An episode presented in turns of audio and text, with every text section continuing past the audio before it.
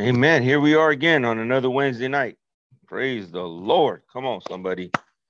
All right. Tonight, um,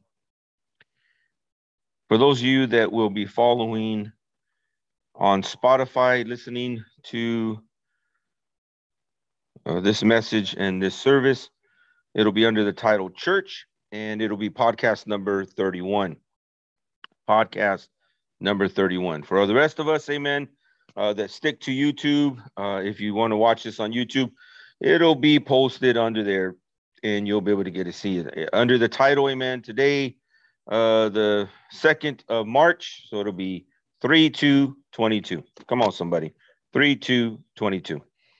And uh, the title tonight is Don't Act, Behave. Don't act, behave. So we're going to talk about a subject tonight, amen. And it's going to transition, amen, because the greatest foundation uh, in today's discussion or in today's sermon, for those that are on YouTube, for those that are on Spotify, uh, this podcast, this discussion, this topic is probably a topic that you and I can not only relate to today as adults, but even in aspects in the area of our lives as children. When our parents would tell us to behave, or even do not act up. And so these were two terms, right? Don't act bad, behave good, don't act up, behave rightly. And so today we're going to look at that topic Christian behavior. Christian behavior. Amen. And so, in talking with that, amen, we can then begin to uh, evaluate a lot of the things that are going on in our society today, a lot of things that are going on in our world today. You know, we could hear others speak and how they speak and begin to even kind of disseminate their motive or their intentions behind what they're saying. Uh, no different than when we see a state of the nation or union address uh, from our politicians, amen, on how we're doing as a nation uh, to the local social media platforms or news syndicate on what's going on and what's not going on.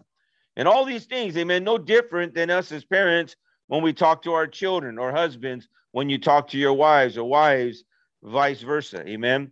And also as well as in the church. And so today we're going to talk about it. And my uh, uh, uh, agenda or my uh, motive, amen, that I'm trying to get across to you as a church, amen, tonight and every every time we get together is how do we grow? How do we grow more in God? How do we grow more in Jesus Christ? And how in that growth do we go more? Go, G A O, G G A O, Gao, G O, not G A O. Go, G O, amen. How do we go more? I want you to think about that for just a second. If this was a panel, amen, we'd probably have maybe one or two more people sitting down right now. We'd be talking and discussing this, and we could talk about what's the difference between act, ACT, act, and the difference between behave or behavior. And so when we think about that, amen, I want to give you two definitions that are sometimes uh, I don't know, I would say more common in the area where people have asked us what is the difference between act and behave. It has been discussed many times that uh, while it's um, not an absolute distinction between the two, act generally refers to the action itself.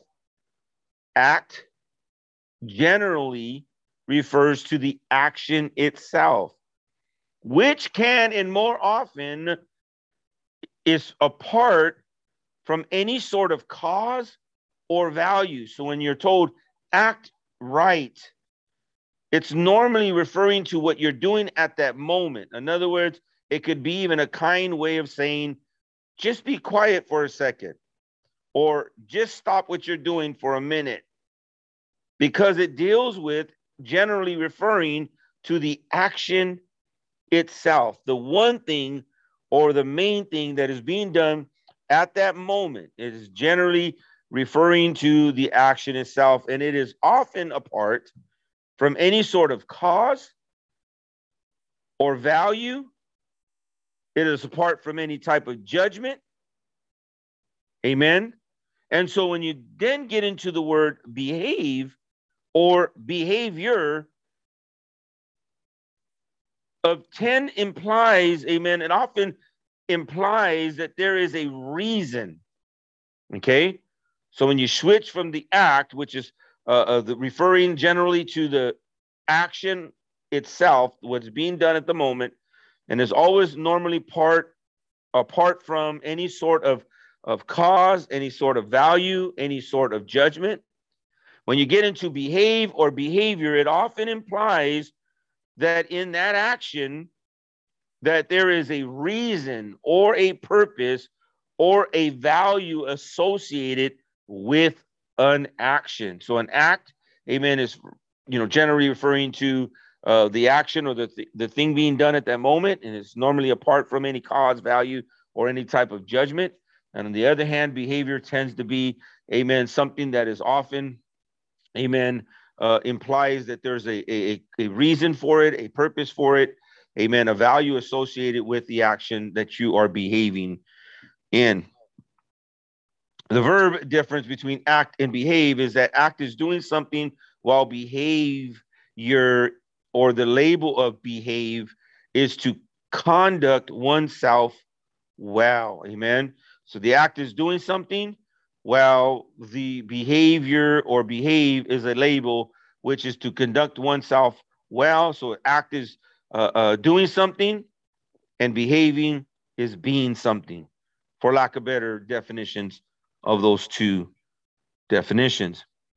Now, I say that to you this uh, uh, today, this service, amen, in this podcast, because when we think about that, amen, we can then easily and so quickly begin to evaluate the things that are going on around us. The things that are going on around us. Amen. I'm going to, looks like I'm going to have some issues with.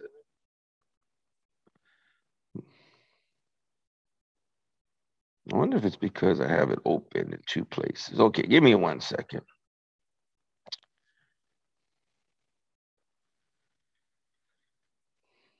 I notice that sometimes I have uh, uh, my devices that uh, coin or work together systematically with each other. And um, oh man, okay, give me one sec. I just disconnected myself from the Zoom.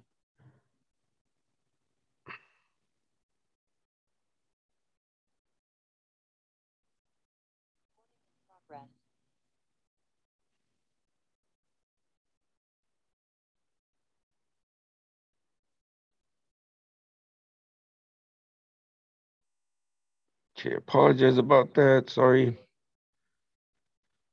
Ay, ay.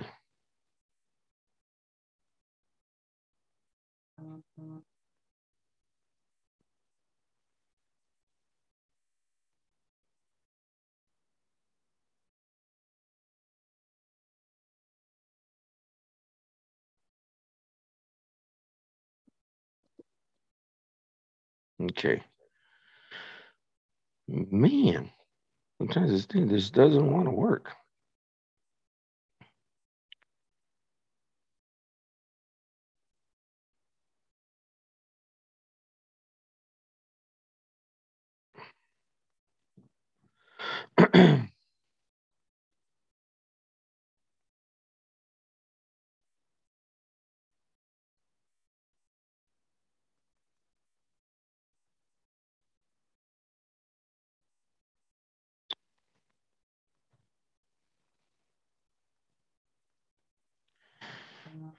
All right, let's move on.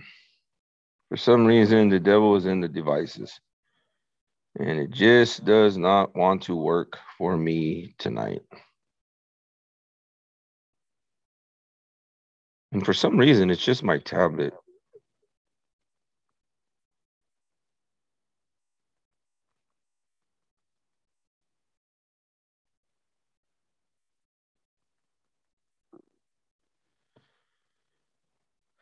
Okay, when we talk about Christian behavior, we're talking about the behavior of those who have been uh, who, who, those who have accepted uh, by faith Jesus Christ as their Lord and Savior. So tonight, I know we're we're talking a little bit about um, the difference between acting and the difference between behaving, and giving you just that definition. So tonight, I want to talk about the biblical uh, exampleship that is given to you and I on how we are to behave as Christians or Christian behavior.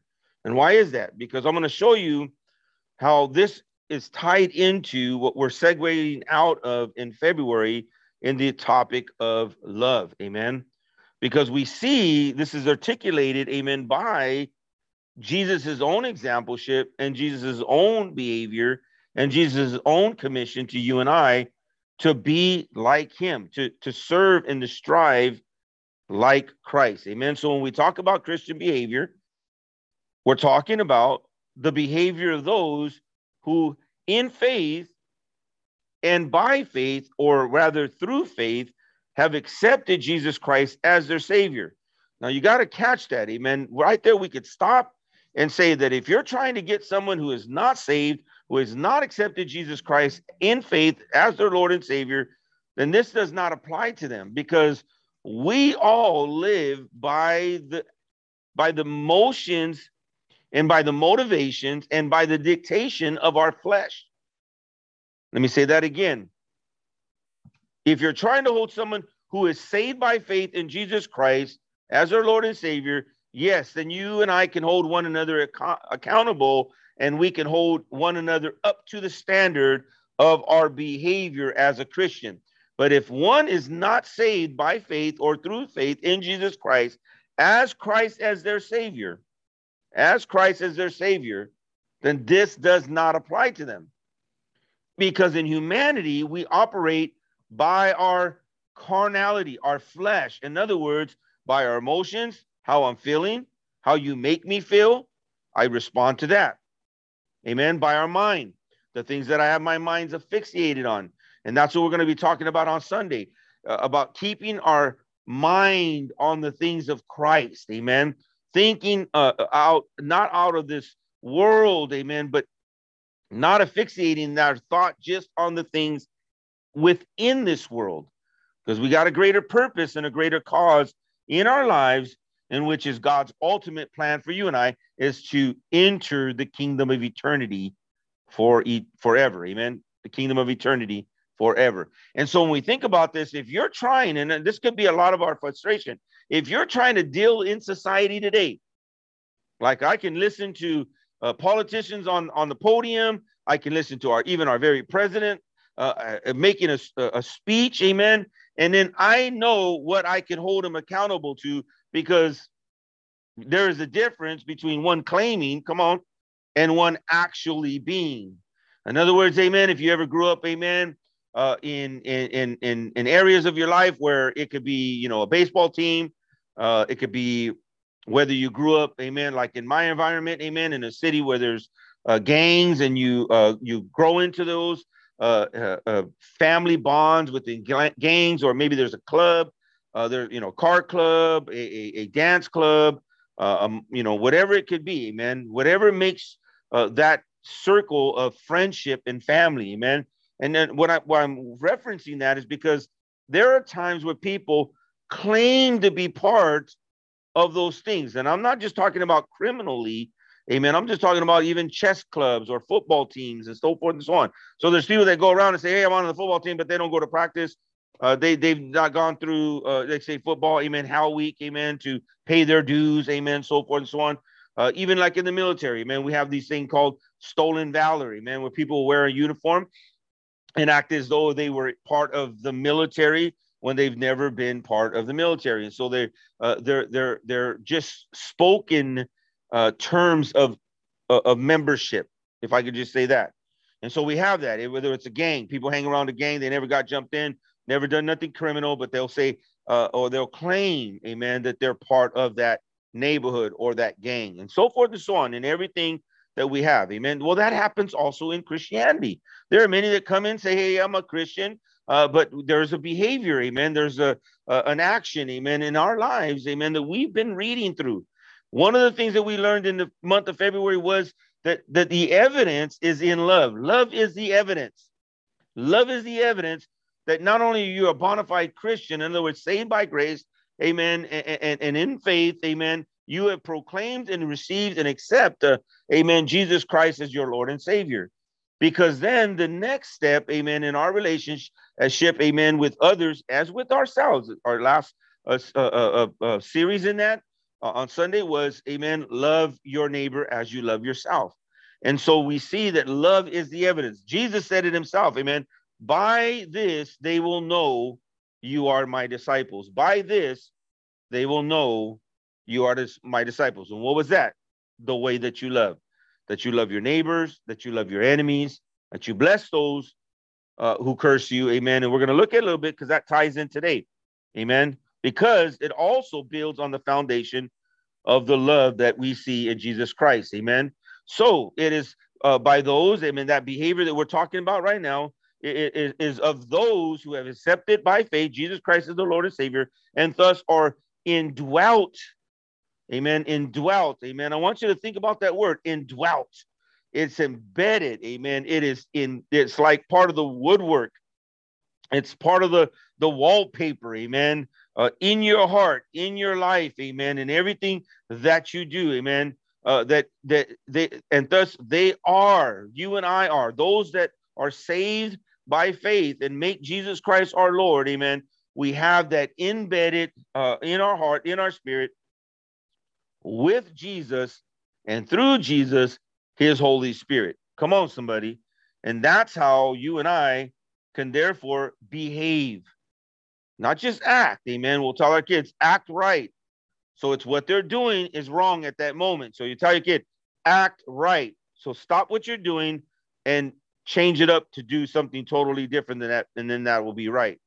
But it doesn't mean that there's a value in that kid of understanding or, or, one of our children understanding why you're stopping their behavior. So as, today, as an adult, amen, we can still be referred to that. We could have a boss that tells us, amen, act right. We could have an overseer in the church as a leader, as a deacon, as an elder, or even your pastor, amen, tell you, hey, man, you need to act right. That's not acting right. So by doing that, we're just talking to them about the one thing we're doing, that one thing that they're doing. So when you address people that are not saved by faith, that do not have the indwelt, amen, within themselves, amen, God's Spirit through Jesus Christ, the Holy Spirit, amen, we're just talking to them about their action at that moment. And this does not, Christian behavior does not refer to that, that type of uh, uh, uh individual because they're not operating by the conviction and through the order or, or, or, or should I say the authority of the Holy Spirit in their life.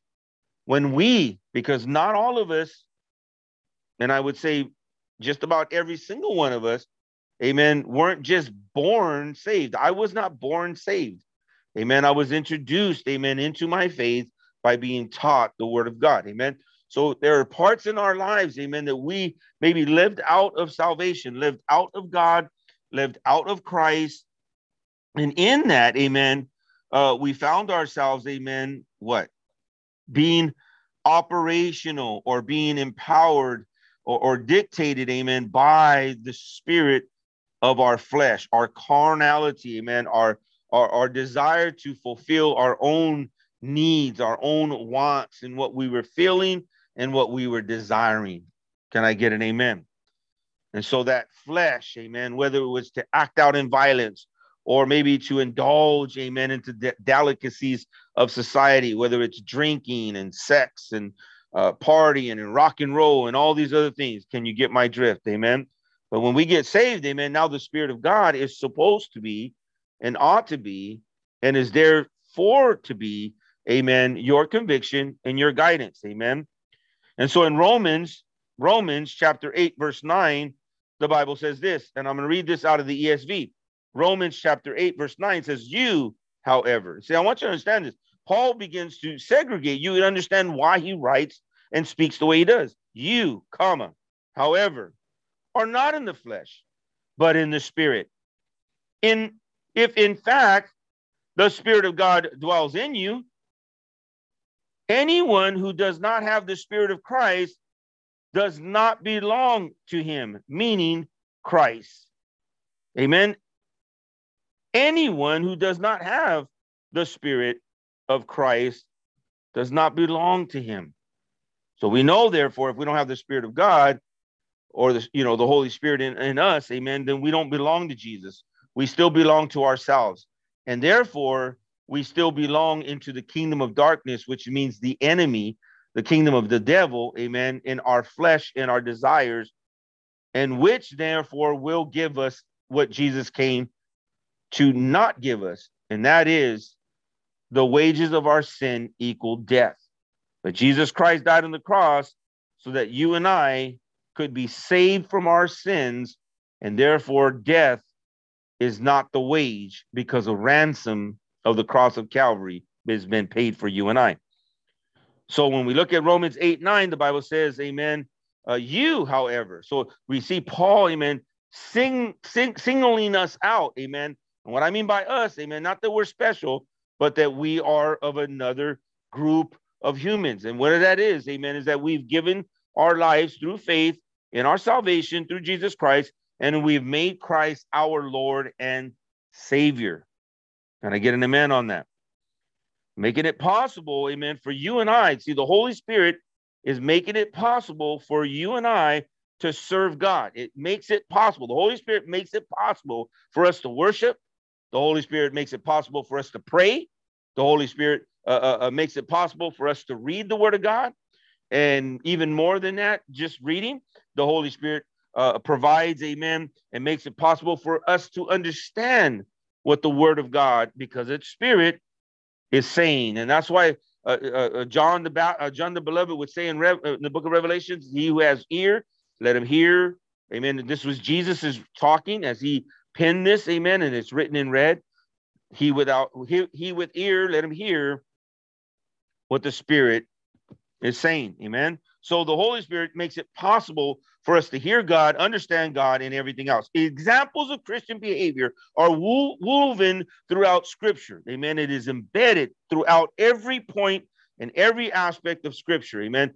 Indeed, our Savior Himself, Jesus Christ, we, as I said earlier, he's he, he's an example of this because he spoke at length about the way we are to behave towards others. And we just got through a whole series in this month of February, and all dealing on the aspect of love, on the aspect and the foundation of love. Amen. So he has taught us, he has spoken to us. He, we've got the scripture that that refers us to uh, how our, our behavior is and how our behavior ought to be towards others, not how we act towards others, because I want you to understand that that's why I gave you that in the beginning, because to act one way towards others It's just to deal with what, what you're doing at that moment. Amen. Maybe you're yelling at somebody and you say, Well, I'm going to act right. I'm going to act nice. There's no value in you stopping your yelling at that person. I was just, you know, breaking bread this afternoon and I was talking about how, you know, in every aspect of our lives, amen, that, that there, there, you know, man, when we go through things in life, amen, others will say, I'm, I, I act like this, I, I, I behave like this, and that's just the way I am. No, it's it, you're like that because you don't have indwelt in you the Holy Spirit. I mean, there's no other way. When you say, I'm having a hard, difficult time, uh, stop, you know, smoking, stop drinking, stop, you know, uh, sleeping, you know, eh, having sex before marriage, and all these other things. The reality is, it's not that it's hard, it's impossible because we're living outside the Spirit of God. So, how can we behave like Christian? How can we have as an oracle of our lives Christian behavior? So, that's a good question. Something for us to talk about on a regular basis. Amen. Especially for our women to getting together, amen, together. This is going to be a good topic, amen, for Sister Penny to maybe open up with you guys, amen, because uh, I know definitely this is a great, this is a great topic amen, for Brother Hyman to open up with the men in the area of how do we behave like Christians or as Christians, how can we behave better or godly or like Jesus Christ? Come on, somebody. Without the Holy Spirit, it's impossible. That's why we'll say it's hard for me. It's not hard. The Holy Spirit makes it possible. And Jesus gives us in length how we are to behave towards others. Now, I want you to say, not act, because it's just the thing that we're doing at that moment. And act is that thing that we do, particularly referring to the, the, the actual action at the moment, but normally without any value, out any reason. Come on, somebody. Out any value, out any reason, and without judgment. But to behave, Jesus gives us the understanding of how to behave towards others, how to behave towards friends, how to behave towards our enemies. It's a behavior, which therefore is how we are to uh, uh, uh, uh, operate. Amen. And it does have a value. There's normally a reason and a purpose and a value behind that behavior. And for us, not like we're something elite or something better than anybody else. No, but for us who are saved through faith and have accepted Jesus Christ as our Lord and Savior and has placed him as Lord over our lives, for us, it's more than that.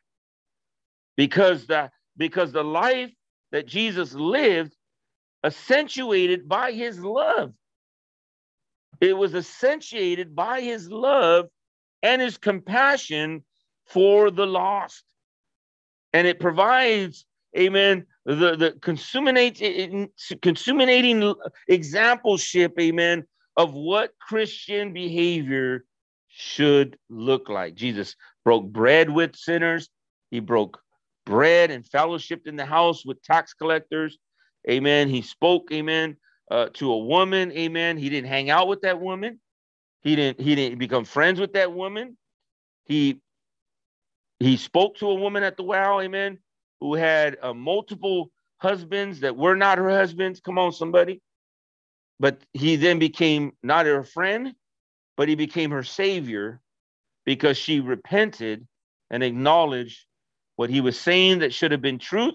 Because in those times, you got to catch this in the biblical times of Luke, amen. And, and we're going to look at that scripture uh, just shortly and very relatively quickly.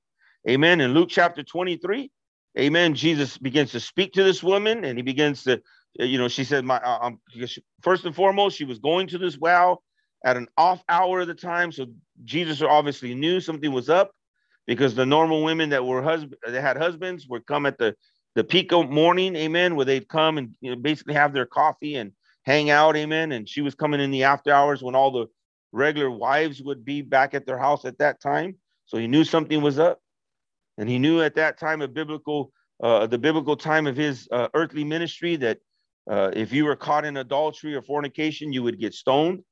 It's not like today where we can, you know, have three girlfriends, come on, two boyfriends, a Sancho, come on, a, a sugar daddy, come on, and, and, and get away with it because we're not going to be judged by God. And people around you may even look like uh, look at you and say, hey, it's okay as long as you're having fun and nobody gets hurt. That's how society is today. Try to talk to those individuals who condone condone these type of behaviors. They're, they're you try to speak to them about Christian behavior, it's not going to go anywhere. Come on, somebody. And that's a good point for you and I today because when when we are called by God to to to have the example the example of Jesus's love for the lost and compassion for the lost, then we understand how to approach the lost. We can't talk spiritual about uh, the things of the Word of God because they're not operating in the Holy Spirit. Come on. So that's why Jesus loved them. She responded when he said, "Go get your husband," and she said, "Man, the the the the, the man I'm with right now is not my husband. I know I'm in sin. This guy's probably going to pick up a rock and hit me because I'm a Samaritan. He's a Jew. He's the chosen people of God. And instead of Jesus picking up a rock and stoning her, he said, "You said right." And all the ones before this one were not your husband. So he can he he he he confirms, amen, because her, her heart, her heart was honest. Now I want you to understand this because she then becomes, amen, an evangelist. Because after that, you can study uh, Luke chapter 23, amen, and you could see where she goes and runs and does exactly what Jesus tells her to do. And she goes back and tells all these men. I want you to see this. That's why people come to me and say, you know, um, would I ever go back to my old neighborhood? Could I go back to the people that I used to like to hang out with uh, in the environments that I used to hang around with? And, and I, I have a heart for them. Yes, there will be a time when you can go back, amen, and reach the lost for Jesus Christ, but you have to be found in yourself. That's why Christian behavior is so important. Come on, somebody. That's why Christian behavior is so important. Amen. See, Christians are God's workmanship. Christians are God's workmanship. Love defines us as beyond that workmanship as a operating force for the kingdom of God. Christians are God's workmanship. We're, we're created by uh, uh, God, amen, and we're saved as new creations in Jesus Christ, amen, to do good works, to do good works. And then when we do those works, amen, and do them in love, as we just learned this month, then the love is the evidence that we are his disciples. We are his disciples. Amen. So this might, for some, be say, well, go, are we going back? Yeah, we're going back a little bit before a lot of the series that we did in February, because now that you understand the, the behavior uh, uh, of love, amen, and the action and the outcome of love, why is that important? Because you became a Christian first before you became a disciple. In other words, amen, you have to become a Christian first before you ever shall become a disciple. So when we look at this in Ephesians chapter 2, verse 10, the Bible says this For we are his workmanship. Ephesians chapter 2, verse 10, ESV. For we are his workmanship, created in Christ Jesus for good works, which God prepared beforehand that we should walk in them. We should walk in them. Yes, God prepared it beforehand. He prepared your life, He prepared the process of your life and the order of your life. Come on, somebody. And so we know that we are uh, uh, uh, created in Christ Jesus to do good works. And these last four words, to do good works, in what she says, is the epitomize of the behavior that glorifies God. Amen. It's the epitomize uh, or the epitome, amen, of, of, of our behavior that glorifies God, that glorifies God.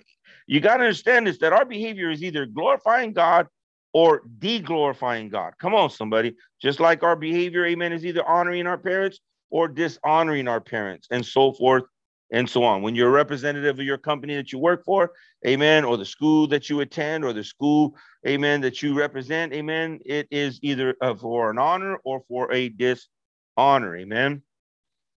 And this is the behavior that glorifies God and makes Jesus real to others, that makes Jesus real, Jesus Christ real to others. And so that's why, in the simplicity, for those who do not operate as Christians, who have not accepted Jesus Christ through faith, amen, and in faith, and has made Jesus Christ as their Lord and Savior, amen. When you share, amen, the workmanship that you used to be to who you are today, and you do good works, amen, through the Holy Spirit for the glorification of God, and that to, to, to bring the evidence that you are created in Christ Jesus, amen, to behave like a Christian that gives God the glory. This makes Jesus Christ real to those who do not know him. Come on, somebody. It makes Jesus real to the lost. Granted that there are obstacles in our lives daily. There are obstacles in our lives daily that can encumber our minds and hinder our spiritual progress, but only if we let them. We cannot let these things of the world in our daily lives, amen, to encumber us, amen. I think that, uh, you know, I can share this, amen, in honesty, amen. For an aspect of this message or this series, amen, uh, it, it is often that I, I, I have a lot of thought on this, that this is probably one of the greatest challenges, amen, that I see the defeat, amen, of God's elect, amen, and God's chosen people where the enemy comes in and allows the God's people to be encumbered, amen, to start drowning under the daily uh, alive, uh, uh, uh, lively things, the obstacles of daily life, amen. Work is an obstacle, amen. It's actually a curse, amen. God didn't want us to labor from sun up to sundown, amen. as so it was the curse upon Adam. Amen. And I want you to understand this. Amen. Because every day, this is what we do. Every day. And for some of us, we find honor in that. Amen. For some of us, some of us, you know, some people just don't work. I don't want to get into the word lazy or anything, but there's no honor in in, in going to work. Amen. There's other ways that they'll make money. We know that there's a, a criminal aspect to everything that's out there in the world today. I was just looking at a, a, a shooting at a Walmart locally. Amen. This morning. Amen. Where uh, fraud was being done by uh, fraudulent receipts and they're grabbing expensive high-end computer uh, electronics. Amen. And the computer electronic. You know, not to go into the whole story, but the individual was shot. Amen. Because the individual had a gun and they didn't even they didn't even wait, but they saw the gun, said shoot him, and they shot him. He he survived, but but, but get my point. There's a criminal aspect into uh, uh, rather than uh, finding honor in work. Amen. And so I want you to understand this. Amen. God has given us a greater plan, a greater plan, a greater aspect. Amen. And we cannot let the obstacles of daily life encumber us. Amen. In other words, amen, you may have set out today to go to church. You may have sat set out today, amen, to do something for God's glory, amen. You may have had it in your mind, amen, uh, to come to church, amen, or to be in the fellowship, amen. But then it happened. Turn around, tell your neighbor. Then it happened, amen. You were encumbered or encumbersome by the obstacles of your daily life. And it hinders our spiritual progress. It hinders our spiritual progress. I was saying this with God's response team, amen, on Sunday, amen, that many times, amen, we want to do these great things and we want to see these great things take place, but sometimes the foundations are needed first. We have Sunday morning service. Uh, uh, we we do uh, uh the third and the fourth, amen, and sometimes depending on the month, the fifth Sunday of the month, we will gather, amen, with a meal, amen. And uh, the Sundays that normally are, are, the first or second, amen. We've had a, a, a last Sunday, amen, we had some shepherd's pie, and there wasn't enough, amen, for the meal uh, and the afternoon, but it was the first Sunday of the month. Come on, somebody. And then normally we have leftovers, like when we had the barbecue, there was tons of food left over, and maybe three to four plates went out to bless those in need. Come on, somebody. But we have Sunday morning, we have Sunday night, we have Wednesdays. And there's never a given Friday that I'm not available, amen, to have a Bible study, to be together. And So I was sharing with God's response team, and we got to pray that people get the foundation down uh, in many aspects of our lives, amen. Come on, somebody.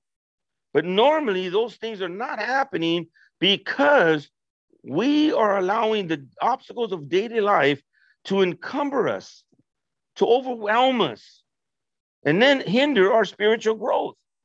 We are God's workmanship, and it, and it, it's the uh, it epitomizes the behavior that glorifies God through our actions and makes Christ real to the lost. Amen. Being able to be faithful shows others, amen, that God is real because the Holy Spirit can allow us. Amen. I was like a bumper car today. I set out today, amen, and and all of a sudden, one phone call, just one phone call, set it all down a different course today. One unexpected phone call that was not pre organized, amen. It was a last minute request, amen. But thank God we operate, amen. Joshua and I, amen. We operate with a with a pretty good margin, amen. And we were able to bounce through and recover. Can you say amen? Now, I didn't shave today, amen, because I ran to the very last minute uh, with everything else that needed to be done. And so, who cares about the shaving? Amen. I'm not falling apart inwardly in my heart or my relationship with God. And we are having church tonight. Can you say amen? So it, it, we can't allow, amen, these these daily obstacles in our daily lives to encumber us and and and, and uh, encumber our minds, amen, weight us down, amen, and hinder our spiritual growth. And only if we let them, amen, because we have the power through the Holy Spirit not to allow them. Nonetheless, amen, Christians are called to live their lives uh, that are ho- live lives that are holy and pleasing to God. Holy and pleasing to God, not to yourself. We're not called to live lives that are pleasing to ourselves. We're called to be living sacrifices, not dead sacrifices. Not when you die, then then you become this glorified sacrifice for God's kingdom. No, we are to be living sacrifices, and we are called to live lives that are pleasing to God, not to ourselves. Look what it says in Romans chapter 12, verse 1. Romans chapter 12, verse 1. In the ESV, it says, I appeal to you, therefore, brethren, by the mercies of God, that you present your bodies as a living sacrifice, holy and acceptable to God, which is your reasonable service. Or the uh, that's the King James version, the New King James version. Your reasonable service. The ESV says your spiritual worship. Your spiritual worship. Now we are to present ourselves as living sacrifices to God. Amen. Pleasing and acceptable by Him. In other words, amen, you can't give the value of what you're doing. You have to present it to God and allow God to evaluate it. To let He says that that what you just did was pleasing to me and it's acceptable by me. Not because you said it is, not because you put a price tag on it or a value tag on it. It has to be done by God. And so many of these things, even we will not know when it, until it's too late. We we've read this many times through whether it's Matthew chapter 7, Matthew chapter 13, and we go through those areas of, of the scripture and we look at it and we say that Jesus will look at us and say, Depart me for depart from me, for I never knew you, workers of iniquity. So the things that we do that we put value and we put some type of acceptance on it may not be what God has accepted, nor God values. Amen. So we have to be presentable. We present our bodies, amen, as living sacrifices, holy and acceptable by God. Amen. An exemplary Christian behavior that allows us to fully commit ourselves to serving the Lord, to serving the Lord, amen, is made possible as we are empowered by the Holy Spirit. When we are empowered by the Holy Spirit, who enables us to do the Father's will. Your flesh will not give you the strength. Your flesh will not give you, amen, the energy. Amen. The flesh of your mind, amen, will not give you the thought process to think it through. It is only through the Holy Spirit that's going to empower you mentally, emotionally, physically, and yes, even spiritually to get you through, amen, to your full commitment, amen, of yourselves, amen, to serving the Lord, amen, holy and, and to enabling us to do the Father's will. Look what it says in Romans 8 9. Romans 8 9. You, however, are not in the flesh. It was once again, Paul the Apostle says it. Amen. As we read it earlier, you, however, are not in the flesh, but in the spirit.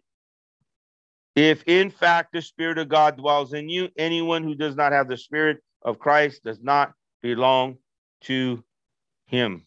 That allows us amen, to do the Father's will. And so when we look at that, indeed, the eyes of the Lord, amen, range throughout the earth to strengthen those whose hearts are fully committed to Him. See, Jesus is always watching. And when we say that, amen, it becomes this cliche. But I want you to know it's more than a cliche. A, a uh, uh, cliche, it's, it's, it's an actuality. He's looking at you and I, at everything that we do.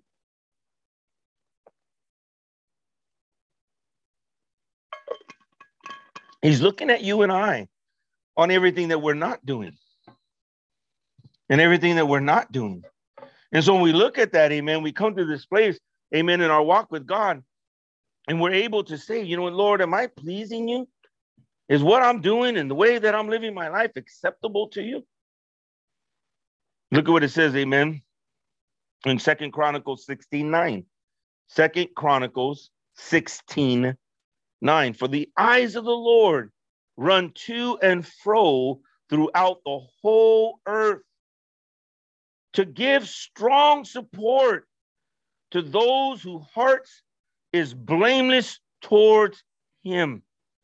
You have done foolishly in this for, for, for from now on you will have wars. We know that God was beginning to speak to his people, amen, because of their disobedience.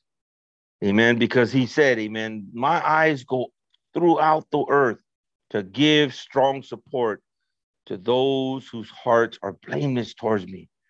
And he, he gives this uh, a swift warning to the people of Israel, and he tells them, But because of the way you have behaved, or by the way that you have lived, you shall now have wars. Amen.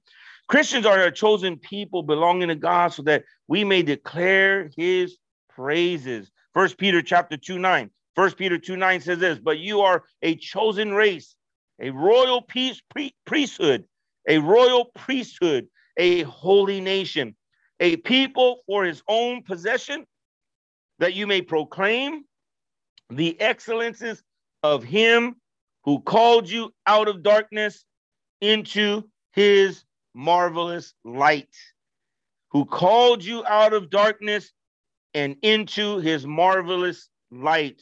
It is that point, amen, that we are that royal priesthood, that ambassador, amen, uh, of those, amen, who are still left behind in the in the kingdom of darkness, amen, that we are able to share, amen, how he took us from that darkness and brought us into his marvelous light. And then we could share through that love and compassion for the lost, amen, by the way that we behave as Christians, that we bring, amen, Christ as a reality and a touchable a reason, amen, that he is acceptable, amen, and obtainable. Salvation is not for the elite. Christianity is not a private sector club, amen. It is for one and it is for all. Can you say amen? To declare his praises, then, is essential that we spend time in the word of God, not just so that we can learn how to behave in Christian fashion, but also so we can battle against the schemes of Satan. You can, you know, you got to understand this throughout the word of God, we see the repetitive schematics of how Satan works. If you understand God's word, you understand how Satan works. And if you understand how Satan works, you will not allow the obstacles of our daily lives that in, that can encumber your mind and hinder your spiritual progress, as we just got done referring to. Come on, somebody. Am I preaching to somebody? As the, the Apostle Paul pointed out, without the biblical knowledge, we are not only subject to buying into every new teaching that comes along. Amen. Paul points out without the biblical knowledge, we'll just buy whatever's being uh, sold to us. We will eat, amen, everything that's being fed to us. Amen. And then we have to understand this because we will not only be subject to buying every new teaching that comes along, but we will all we can also fall prey to the cunning and craftiness, the cunning and craftiness of men in their deceitful, scheming, teaching ways. Come on, somebody. Scheming, deceitful ways. Amen. Look at what it says in Ephesians chapter 4, verse 14. Ephesians 4 14. So that we may no longer be children, tossed to and fro, back and forth by the waves, and carried about by every wind of doctrine, by human cunning, by craftiness and deceitful schemes. That's why we have to be careful of what we're chasing after. And I say this a lot, amen, to the church, amen. And I say this to you tonight, amen, especially to God's response team. We have to be careful of what we're repeating, what we're endorsing, what we are following through with, amen, on the support of those things that have nothing to do with God and God's kingdom. What does that mean? That has nothing to do with salvation, has nothing to do with deliverance, has nothing to do with healing and breaking through of this darkened society of a world that gets us ready for eternal existence in God's eternal kingdom. Come on, somebody. We have to be careful because as we're running over here to do this and we're running after that and we're standing there and even spending minutes of precious time in, in words, speech, sentences, paragraphs, and in sharing in wisdom that does not bring the hearer to the hearer to salvation, we have to be careful that we're not following every wind. Come on. Ephesians chapter 4, verse 14. Amen. That we're not being tossed to and fro, back and forth like a like the wave just tossing us back. We have no control. We're just going back and forth. Oh, this way. The politics, oh, this way. The oh, this way. These people and that. Listen, if it has nothing to do with salvation, that's why a lot of times, amen, you don't see me a sharing, amen, anything on uh, uh, unless I'm writing it, amen, or unless it's out of the word of God or it's a thought that God shared with me. I'm not using somebody else's post. I'm not using something else that somebody said, and I'm sharing that. No, because, amen, if it does not bring salvation, can I get an amen? If it does not bring deliverance, because God came to set the captives free, can I get an amen? If it does not bring breakthrough, come on, somebody, that He set those that were enslaved to sin to set them free. Come on. If it has nothing to do with that, I, I don't have time to repeat it. I don't have time to repeat it. And we no longer be like children tossed to and fro by the waves and carried about every wind of doctrine. I want you to study them. But we can do this, amen. Uh, after Easter, we'll go into a series of the winds of doctrine. And I'll, I'll break that down, amen. Especially, man, if you want to break bread and barbecue, amen, we'll put the fire pit outside the church, amen. I don't care if you want me to bring it to your front lawn, amen. I'll bring it to your front lawn and we'll break bread. Hey, come on, somebody. I'll go for a six pack of root beer. Come on, somebody. A six pack of root beer, amen. A little propane fire pit, and we'll break down the winds of doctrine. Because that doctrine, amen, is anything that forces our foundation of belief or our system of belief. Today, I get ready for anything to happen, not because of government, not because uh, uh, of whatever group out there is in in, in some kind of uh, uh, uh, secretly known amen theory. No, I do it because the Lord says to be ready. One of our uh, sister Penny came on Sunday and she said, I was just thinking about this. And she said, I prayed, Lord, I don't want to be like the virgins. Amen. Five ready, five not. Come on, somebody. And I don't care if I have to have oil. I don't care if I have to have gas. I don't care if I have to have propane, and I don't care if I have to have a battery that, that gets generated off the sun. Come on, somebody. I'm going to have it all. Why? Because when it all goes down, I'm still going to stand as a church, as a pastor, to go forth and preach the good news of Jesus Christ. Can I say amen? And I'll say this as a side note I was so, so blessed when I heard this out of my dear, my my wife, Pastor Claudia, man, our dear sister Penny's her own voice, her own mouth. She said, I, I, I my my son and I are going to be ready.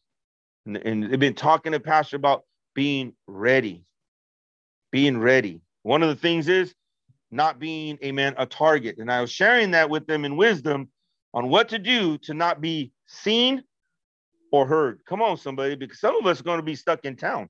Not everybody's going to be able to, not all of us are going to be able to jump into a vehicle and get out of Dodge. Come on, somebody.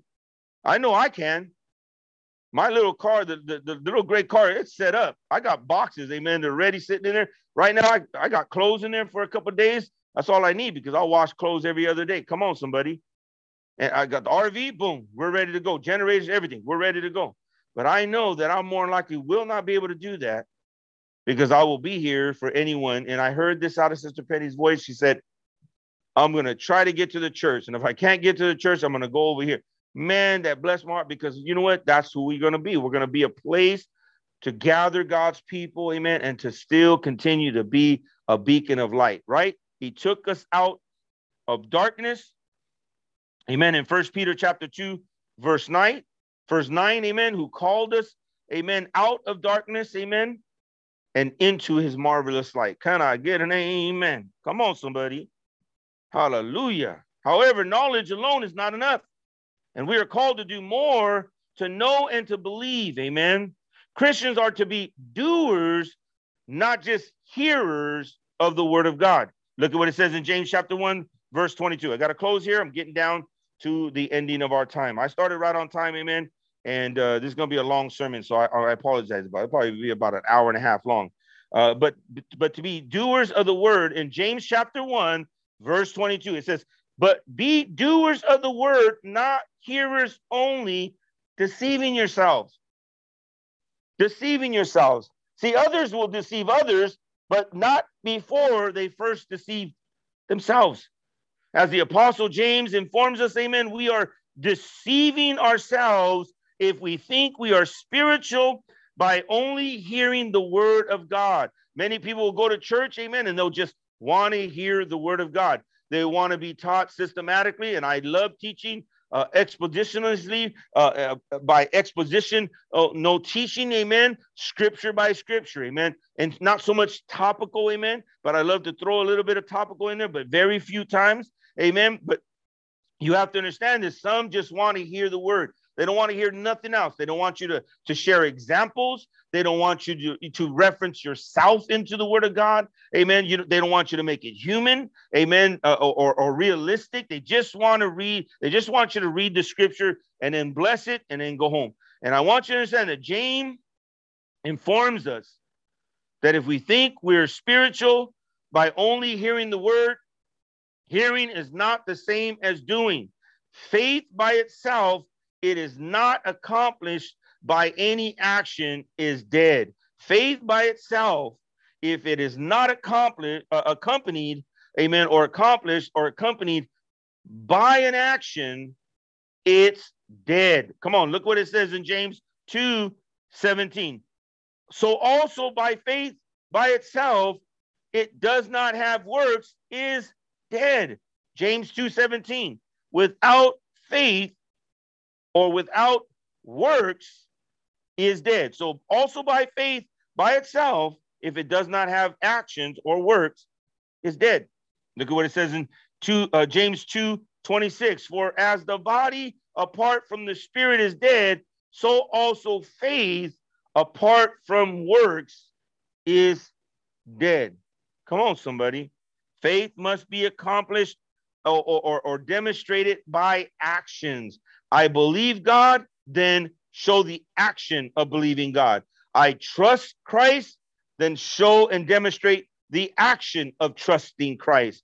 Amen. When you say, I trust you, amen, like your wife or like your husband, then show by the demonstration of your actions that you trust your husband, you trust your wife. In other words, act in trust, demonstrate it. Stop accusing one another. Amen. If you're trying to build trust in your children and you're giving them a second chance, then demonstrate that you trust them. Let them blow it again. Let them make another mistake. Amen. Before you try to prevent the mistake, because then you are not demonstrating that you forgive them and trust them. Can I get an amen? I don't know who that was for, but it was out there. Amen. Let's get on with this. I got to close here. The actions that glorify our Father in heaven are those that bear much fruit. We learned this in our series of love. John 15, 8. The Bible says, John 15, 8. By this my Father is glorified that you bear much fruit, and so you prove to be my disciples. But we learned in this series of love that we are not required or obligated, and it's not our responsibility to produce the fruit.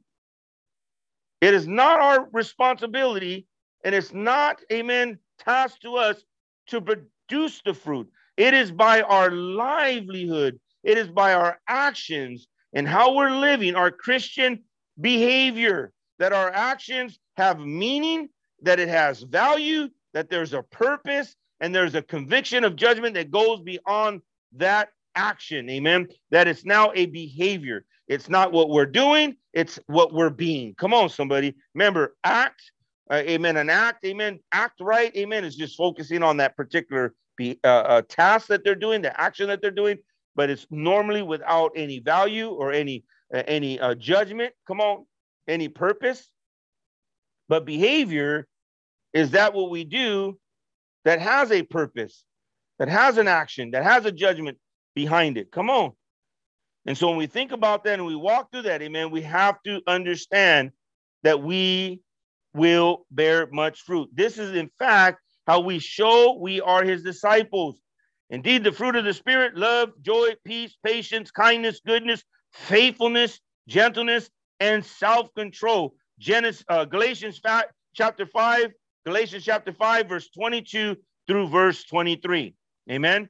Should be a hallmark, a landmark, a, a tattoo, amen, a birthmark, a rebirth mark like when you have this birthmark on your cheek or your chin or your neck or your arm, amen. It should be the hallmark, uh, the birthmark, uh, the trademark of Christians. It should be the hallmark of Christian behavior, especially love. Remember, I'm going to read that again. For the fruit of the Spirit is love, joy, peace, patience, kindness, goodness, faithfulness, gentleness, and self control. And it should be your landmark, your trademark, your hallmark of Christian behavior, and especially love, as we just got out of this last month.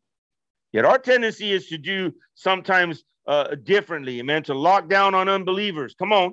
Or to look down, amen, to, to, to pat down, to, to, to step down, amen, to knock down unbelievers or those whose lifestyles are not in sync with our Christian faith and lifestyle. And this is where the Christian life can be so challenging. Remember, this is only applicable, uh, uh, palatable, amen, applicable, amen, to those who are saved in Jesus Christ through faith and have declared Jesus Christ as Lord and Savior. So stop looking down on those around you that are non believers. Love them. Let your actions in your Christian behavior be Christ Jesus in reality. Let them see how real Christ is when he's changed your life, when he's delivered you, and he's, amen, growing you and molding you, maturing you and developing you. Come on, somebody. By your actions, you make Christ real to them. Remember, we, we just read through all these things. We read it through John. We read it through First Peter chapter 2, verse 9. He took you out of darkness and brought you into light. Let your action, your behavior, let your Christian behavior bring Christ as real, not just something that you say. I was just, you know, just evaluating that today. Sometimes I have people just talk, talk. They're talking about all the great things that they've done. Well, I'm doing this and I'm doing this and I've done this and I've got up to here and I'm I'm at this level and I'm at this and all these things. But there they are still operating on those foundations of flesh.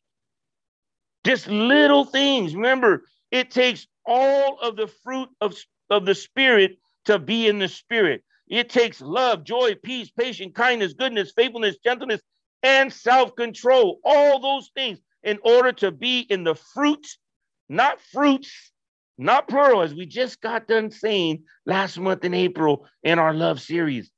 It's not fruits, it's not plural, it's fruit of the Spirit. In other words, amen, when the Spirit is indwelling in your life, this is the fruit that comes from your life. Can I get an amen? When you are living in the Holy Ghost, then you have love, joy, peace, patience, kindness, goodness, faithfulness, gentleness, and self control.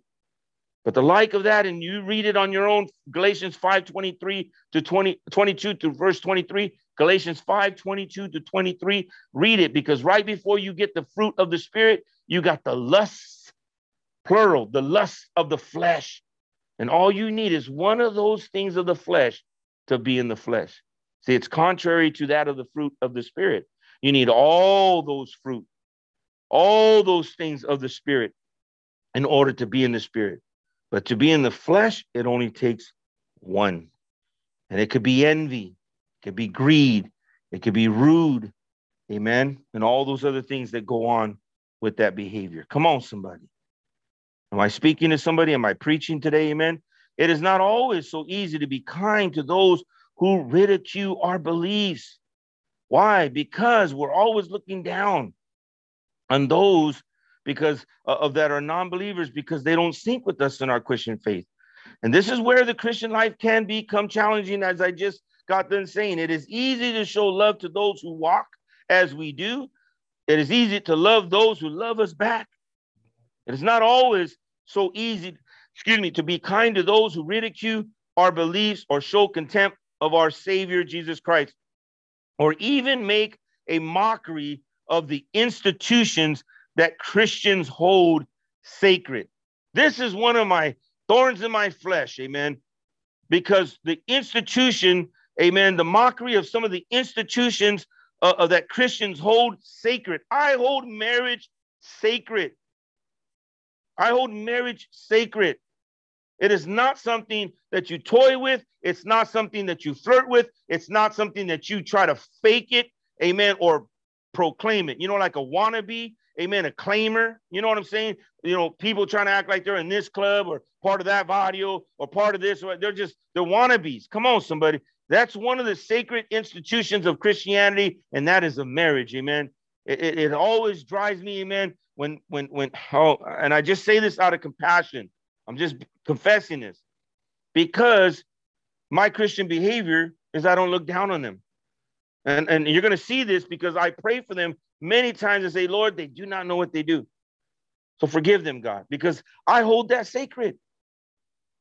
When men turn around and, and they say, Well, this is my wife, and they're not even married. I know what it took to be married to a woman, a woman of God, and how to mature and and and and and, and, and water and, and and support and mold and love and, and to protect that relationship that God brought together. A lot of times, amen, it's no different, amen. They say, oh, this is my husband. And Jesus said to the woman at the well, and like I said, we're going to refer those to, but we're running out of time here. But I want you to understand this. See, so when we hold those institutions that Christians hold sacred, amen, it is hard. Amen. It is hard. It's not easy to be kind to those who mock those institutions. Come on, somebody. It's not, it's not, yet Christians are taught to love our neighbors and pray for those who persecute us. That's why I say, I pray, Lord, forgive them, for they know not what they do. Come on, somebody. Recall how Jesus dealt with, as I said earlier, with that woman caught in adultery, amen, at the watering wall, a well, amen. Her captors wanted her dead, and our Savior allowed compassion, even though he was the one who would have would have to die for her later on on the cross of Calvary for her very own sinful behavior. Look at John 8 11. John 8 11 says, And he, she said, No one, Lord. And Jesus said, Neither do I condemn you. Go from now and sin no more. When they they tried to get that uh, woman, amen, uh, caught in adultery, and they tried to see if Jesus would uh, cast the first stone, Jesus wrote in the sand and says, Ye without sin cast the first stone. Come on, somebody. Jesus Christ came into the world to save sinners. Come on, somebody. Save sinners. First Timothy chapter 1, verse 15 says this the saying is trustworthy and deserving of full acceptance that Jesus Christ came into the world to save sinners, of whom I am the foremost. Is what Paul says in First Timothy. I am the leader of sinners. He said Jesus came into the world in full acceptance that Christ Jesus came into the world to save sinners, and I am the full blown sinner myself. He saved me. Come on, somebody. Not to condemn them. In 317 of uh, John 317, the Bible says this For God did not send his son into the world to condemn the world, but in order that the world might be saved through him. And if Christ did not come to condemn the sinners, neither should you and I as Christians condemn those. I'm just sharing that. I, I shared that the, the one of the one of the institutions that I hold sacred, and there's times that people mock it. And that's why I pray, Lord, forgive them, for they know not what they do. Christian behavior includes he, uh, heeding to Jesus's call, amen, to being sensitive and obedient and responsive, amen, because Jesus has called for us to be his witness to the ends of the earth. Look what it says in Acts chapter 1, verse 8. He says, Now I would remind you, brethren, of the gospel I preach to you, which you received in which you stand, verse uh, uh, stand to and by uh, which you are to be saved, if you hold fast to the word I preached to you, unless you believe in vain. Come on, somebody. Unless you believe in vain. First Corinthians, amen, 15. Amen. Verses 1 through verses 4. Amen. And we look at that, amen. It says, amen, uh, verse 15, uh, chapter 15, verses 1 through verses 4. Amen. In verse 2, it says, And by which you are being saved, if you hold fast to the word I preach to you, unless you believe in vain. Verse 3 For I delivered you as of the first importance what I also received that Christ died for our sins in accordance with the scripture. Verse 4 that he was buried, that he was raised on the third day in accordance to scripture. That's First Corinthians chapter 15, verses 1 through verses 4. Can you say amen? Verses 1 through verses 4. When we look at that, amen, we can see, amen, that this is in the place, amen, that God, amen, is looking to you and I, amen, for what we are to do in the daily parts of our life. Can I get an amen?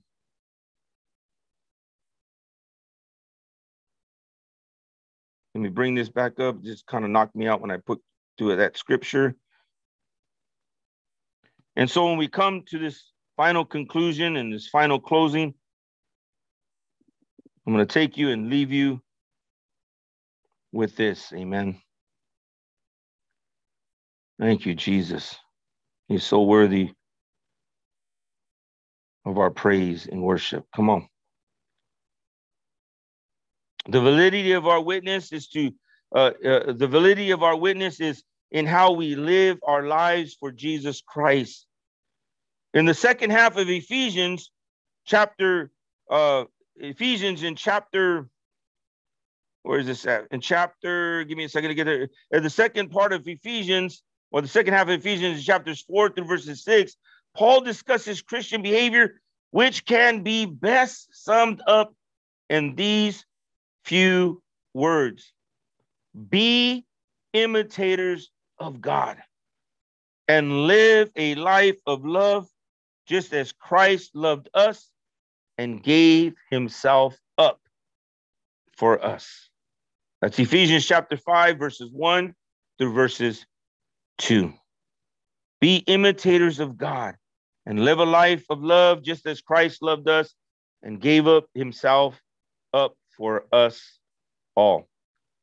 And I close with this, amen. Tonight, Paul urges that the Romans to offer their bodies as living sacrifices, as we read in Romans chapter uh, 1. The Bible says in Romans chapter 2, it says this, amen. Do not be conformed to this world, but be transformed by the renewal of your mind, that by but that by testing you may discern what is the will of God and what is good and acceptable and perfect. Can I say amen to that? Be ultimately in the essence of true Christian behavior surrounding our hearts and yielding our bodies to Christ so that he might continue God's work through you and I, that he may continue God's work through you and I, amen, through us. And we are open, amen, to be uh, uh, beacons of light in a darkened world that is filled with sin and chaos. Amen. Using our spiritual gifts to advance his kingdom of salvation to the lost. It is living here on earth the way Jesus lived when he was here on this earth. It also means living to please one person. And that's not ourselves, but to please one person, and that being God. We do this when we are when we abide in his word, not by just hearing it, but also by being a doer of his word.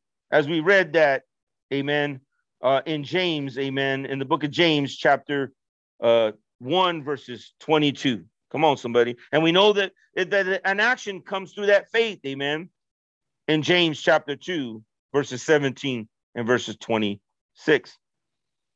See, in living here, amen, it also means that we're living to please that one person, God. And we do this when we abide in his word and then we live it out as we are enabled by his Holy Spirit just as our Lord and Savior did until he took his last breath and said, It is finished. And as he was dying on the cross, Christ looked out at his executioners and he asked his heavenly Father while he was dying on the cross to forgive them. And that's why I just got done saying. When I talked about the institutions that there are some that mock that and it's a it's a it's a thorn in my flesh. Amen. But I pray God forgive them for they know not what they do. Amen. Look what it says in Luke chapter 23 verse 34. He says, "And Jesus said, Father, forgive them, for they know not what they do." And they cast lots to divide his garment. And that was a fulfillment of a prophecy for another sermon and another lesson. Jesus was doing more than fulfilling that prophecy and making intercession, making intercession. He was praying intercessorily wise. He was making intercession for their transgressions. In Isaiah 53 12, the Bible was prophesied. It says, Amen. In Isaiah 53 12, it says, Therefore, I will divide him a portion with the many, uh, uh, uh, and he shall divide the spoil with the strong because he poured out his own soul to death and was numbered with the transgressors. Yet he bore the sin of many and makes intercessions for the transgressors.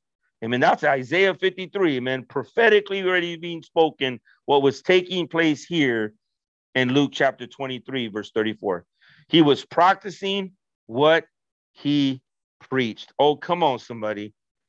In Isaiah 53, he was preaching it.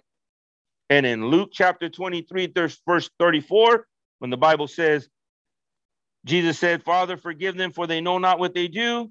And they cast lots to divide his garments. And we also know, amen, that he was there making those intercessions for him, amen. He was praying for his transgressors, amen, and interceding on their behalf, amen. He, he preached it in Isaiah 53, and he practiced it, he practiced it in Luke chapter 23, verse 34. In Luke chapter 6, verse 27 through verse 28, we close with this scripture. But I say to you, Luke chapter 6, verse 27 and verse 28. He says this, amen. But I say to you, you who hear, love your enemies, do good to those who hate you. Amen. Bless those in verse 28. Bless those who curse you and pray for those who abuse you. Tonight, we end this discussion, this sermon, this church service, this podcast on that beautiful note. Christian behavior, amen, is deep. It is, this is not, amen, this is barely introducing us into the aspects that we can so easily go in for months and weeks in scripture and scripture books and books of the word of God. Amen. Romans, Corinthians, Luke, James, Ephesians, all these scriptures that we just read through. Amen. And even going back to an Old Testament prophecy of Isaiah 53 12 that we just read, these all teach us about the foundations of our Christian behavior, not our acts. Because sometimes those acts are just what we're doing at that moment. And they have sometimes, and primarily, normally, normal, normally, all the times, have no value and no purpose and no judgment behind it.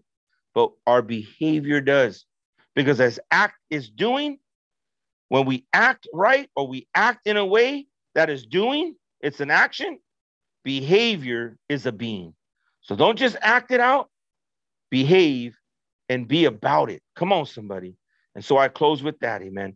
And so I pray and I want to thank you. It's 905 and I've gone my distance. Amen. This is going to be a long podcast. I understand that, but there was a lot to deal with this. And I pray that it ministered to you. I pray this podcast Amen. If you take notes during this podcast, number 31, amen, let me know. We'll sit down, we'll talk about it, we'll discuss it, amen.